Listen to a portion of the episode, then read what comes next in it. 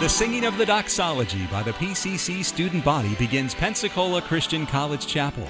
At each chapel service, students have an opportunity to receive spiritual exhortation and enrichment during a time of music and meditation on God's Word.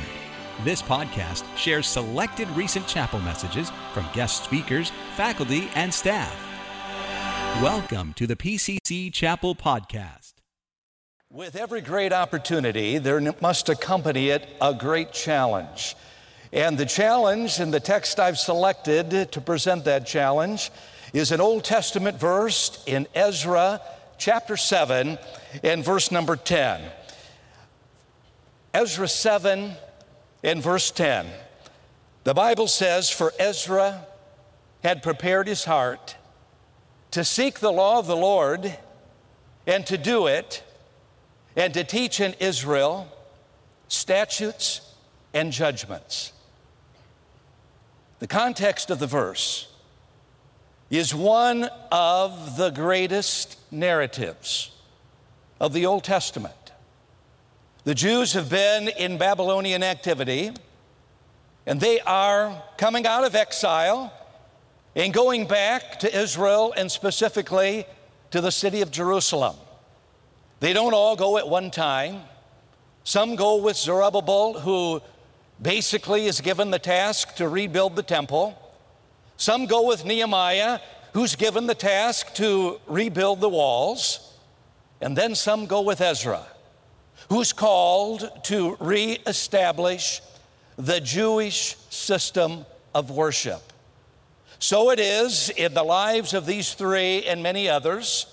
We have written in the Bible, 1st and 2nd Chronicles, Ezra, Nehemiah, Esther, as well as other references in the minor prophets to what is happening during these years. What is exciting is that many of the people who are used in this context were actually living in obscurity. They weren't well known. They weren't probably those who were, so to speak, expected to end up making an impact and being in leadership. But God, as He always does, uses prepared people. And I want to say specifically that in this verse, the Bible teaches us that God uses people with prepared hearts. Students, God, as Pastor Tice made so clear to us, and as the Holy Spirit during the days of convocation drove powerfully into all of our hearts. And on that last night, I tell you, I was moved deeply in my soul, Dr. Cochran, as he rattled off 36 alumni that he said just came to his mind and heart as casually he sat down with a piece of paper and a pen and started to jot them down. Undoubtedly, there are many more he could have stated. But I love the way he concluded that illustration by saying, Your turn is next. Students, God wants to use you. He wants to use you as mechanical engineers. He wants to use you as graphic designers. He wants to use you as teachers and nurses. He wants to use you as pastors and youth pastors and missionaries. He wants to use you as homeschool mothers. He wants to use you in a plethora of ways. But in preparation for that day, He wants to use you right now. And in preparation for that day and you being used right now, He wants you to have a prepared heart. You say, Dr. Much, how can I have a prepared heart? Ezra 7 and 10 teaches us three actions that must be implemented in the life of the individual spiritually if they are going to have a prepared heart. Notice with me, number one, they must be committed to a mastery of the Word. The Bible says, for Ezra had prepared his heart to seek the law of the Lord. That's a reference to the Word of God. The heart has many different usages in the Bible. In John 14, it refers to the emotions. Jesus said, Let not your hearts be troubled. In Hebrews 4:12 it refers to the intellect when the writer of Hebrews says that the Bible is the discerner, literally the analyzer, the critic if I may say it that way this morning metaphorically of the heart. It refers to how the heart being the intellectual side of our being.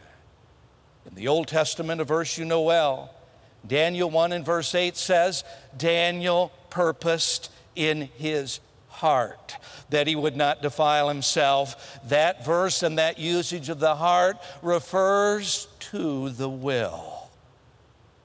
So the heart in the Bible Many times, as it does here in Ezra 7 and 10, references that master control, the combination of our emotions, our intellect, and the will. Ezra says, I was able to step before a pagan king, Artaxerxes, in 458 BC and God says about him that I was able to use him and have what seemed to be an unbelievable request granted that he would be allowed to take people furthermore out of captivity and go back to Jerusalem and restore the Jewish system of worship. Now, he was a scribe. That was his skill. That was his calling. That was his gifting. So, the literary inquiry of Scripture was something that occupied his life day by day. But, student, the application is rich for every one of us. We are in a place that, that with activities and events that have been so carefully collected and curated, and the centerpiece for them all is the Bible. If we come to chapel, if we hear the Bible, if we go to church, and Pastor Redland opens the Bible, and we go to, to, to meetings in the residence halls, and we hear the Bible, and we turn on our, our ministry radio station, and we hear the Bible. And if we are not careful, we grow accustomed to not really having our antenna, antenna up, to listening when God speaks through His Word. A number of years ago, I had a class from a man whose name maybe wouldn't resonate to you students because of his age. He's now in heaven. It would resonate with our Bible faculty because his name was Warren Wiersbe. I had a class from him, uh, Dr. Atkins, when he was 80 had a class from him on biblical metaphors. We spent a week starting in the Old Testament and going all the way through the New Testament and studying biblical metaphors. But, but he would editorialize in, in, in, in class tell us different things that he liked to do in his life. Uh, he said that at that age he was no longer pastoring and no longer on, on, on the radio every day as he had been for years. And so he said that when he and his wife would go to church on Sunday and they would come home and she was getting dinner on the table, he would go down into the basement where he had his 14,000 volume library. And he said every Sunday he would pull out one of Spurgeon's messages and read it because Spurgeon fed his soul. But Warren Wiersbe said to us one day, editorializing, he said, I always taught the people in my church when I pastored not to take notes. What? Dr. Atkins, I thought, not take notes. Dr. Rushing, they violated the cardinal rule of being a good listener. If you're a good listener, you take notes. But then he went ahead and explained.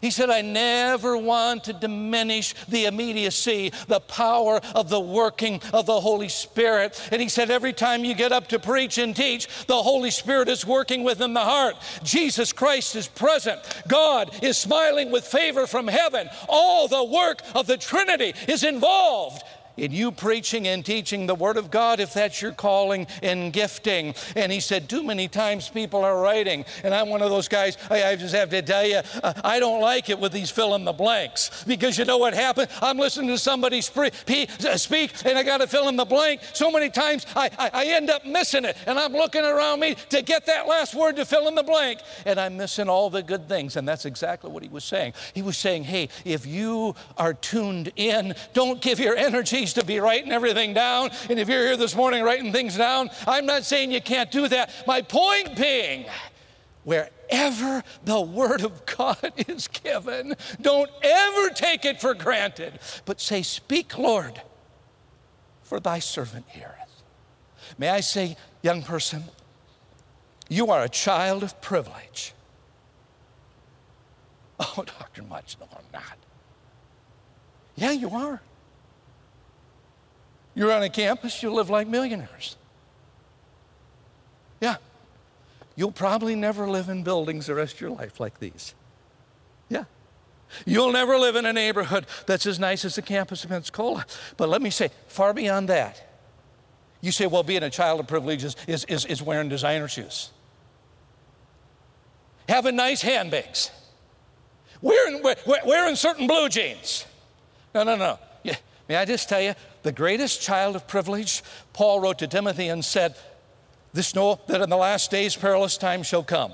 Hey, students are here. Hey, don't be doom and gloom. I believe before you are some of the greatest days to serve the living God. He went on and he said, But continue thou in the things which thou hast learned and hast been assured of, knowing of whom thou hast learned them, and that from a child thou hast known the holy scriptures which are able to make thee wise unto salvation. All scripture is given by inspiration of God and is profitable for doctrine, for reproof, for correction, for instruction in righteousness, that the man of God may be perfect literally mature, truly furnished unto all good works. You are a child of privilege because from the days of your youth, you have the opportunity to have a life and a student experience that's saturated with Scripture. Seize it. Seize this great opportunity. Yes, Ezra had a heart that was prepared. That preparation involved a mastery of the Word. But that preparation involves, secondly, a mobilization of the Word. A mobilization. He prepared his heart to seek the law of the Lord. And then these next short little verses. And do it. Dr. Shetler was here and spoke for the Alumni Chapel. He's coming back to preach for Bible conference. One day he said to me, Greg, the easy part is preaching. He said, The struggle in my life is practicing what I preach. That's true for all of us. It's one thing to learn the scripture and to know that content. It's a whole other matter to submit yourself to it in such a way that it becomes a part of your character. To do it. Paul wrote to the church at Philippi and said in Philippians 4 and verse 9, he talked about, but those things which ye have received and learned and heard and seen in me. And there it is. Do. Dr. Phillips, why is doing so hard? James said in James 1:22, "Be not hearers only, but doers." Many of you could quote Joshua 1 8 this morning. This book of the law shall not depart out of thy mouth, but thou shalt meditate therein day and night, that thou mayest observe to what? To do. Now, how do you do that? By the power of the Spirit of God. You take your sluggish heart, you take your dull heart, you take your deceived heart, that by the way, we all have. Oh, oh, we all sit up here this morning and we all look so good. But you know what the Lord sees as He looks down? There's not a one of us in this hall that doesn't have a wicked heart. But praise God, when the Lord saves us and His Holy Spirit comes to reside within us, and we have the precious Word of God to study and to give ourselves to and to become students of, and, and to every time it, it, it's opened and spoken or played in music, that the antenna of our hearts can, get, can go up and we can receive it. Guess what? The next step is we submit to it. Then we can begin to practice it. Dr. Atkins, I've, I've had something on my mind lately. Hey, I can remember when I was the, the age of these college students. Yeah. You know what ends up happening? Our faculty are going to relate to this. The years go by, you don't realize how quickly they go by until you look in the mirror. hey, I still feel like you college students on the inside. I really do. But you know what? As Dr. Atkins said to me last week, but reality hits when you look in the mirror. So I've been thinking about something. You need not turn there, but I've been thinking about, of all things, the fifth commandment. Exodus chapter 20. It's, a, it's the first commandment that's called in the Bible the commandment with promise. Why? Because there's a promise that accompanies it. Thou shalt not kill, there's no promise. Thou shalt not commit adultery, there's no promise. But then you come to that fifth commandment where the Bible says, Honor thy father and mother. And then you go to Ephesians chapter 6, where the Bible says, Children, obey your parents in the Lord, for this is right. Yeah, it's right. But then it goes on to the next verse and says, Honor thy father and mother. And here it is, that it may be well with thee and thou mayest live long on the earth. Wow. Hey, hey, don't raise your hand this morning, student.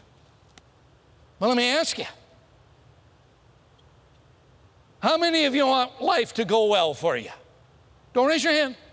Oh, no. You say, Dr. Much, I just want calamity. I just want tough time. I want my car to break down all the time. I don't want to get a good job that, that'll pay me a good wage. No, no, no. I just want a tough life. Not a one of you on there wants that. How many of you want to live a long time? How many of you want to have a long life? You don't have to raise your hand, but if we were, it might be the first one up. Because I'm a lot older than you are. And you know what? If God wants me to go home tomorrow, I'm ready to go. But guess what? I'm not packing my bags. I want to stay. I love what I'm doing. I love the fourth quarter. I love being with you college kids. I love being a part of Pensacola Christian College. I just love it. If God calls me home tomorrow, I'm ready to go. But you know what? I'm praying for a long life. People say, Dr. Munch, want to have a long life? Get, get, that subscription uh, for, for the gym and get down to the gym and get working out. And hey, hey by, by the way, I'm not opposed to that. But can I just tell you what the Bible says? You want to live a long life? God's commandments are simple. You know one way to do it? Honor your mom and dad. What does that mean? It means to esteem them, to highly prize them. Oh, you say, my mom and dad aren't saved. It doesn't matter. You say, My mom and dad haven't done everything right. None of them have. no. You don't honor them because of that. It's unconditional.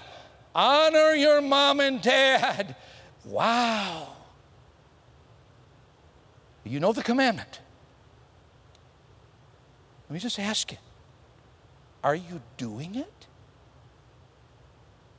I can't help but believe in a crowd this big that there's some kids who left home at Christmas, and you know what? You had some harsh words. I encourage you. This happens in relationships. Get it right. I graduated from high school. I was away from the Lord.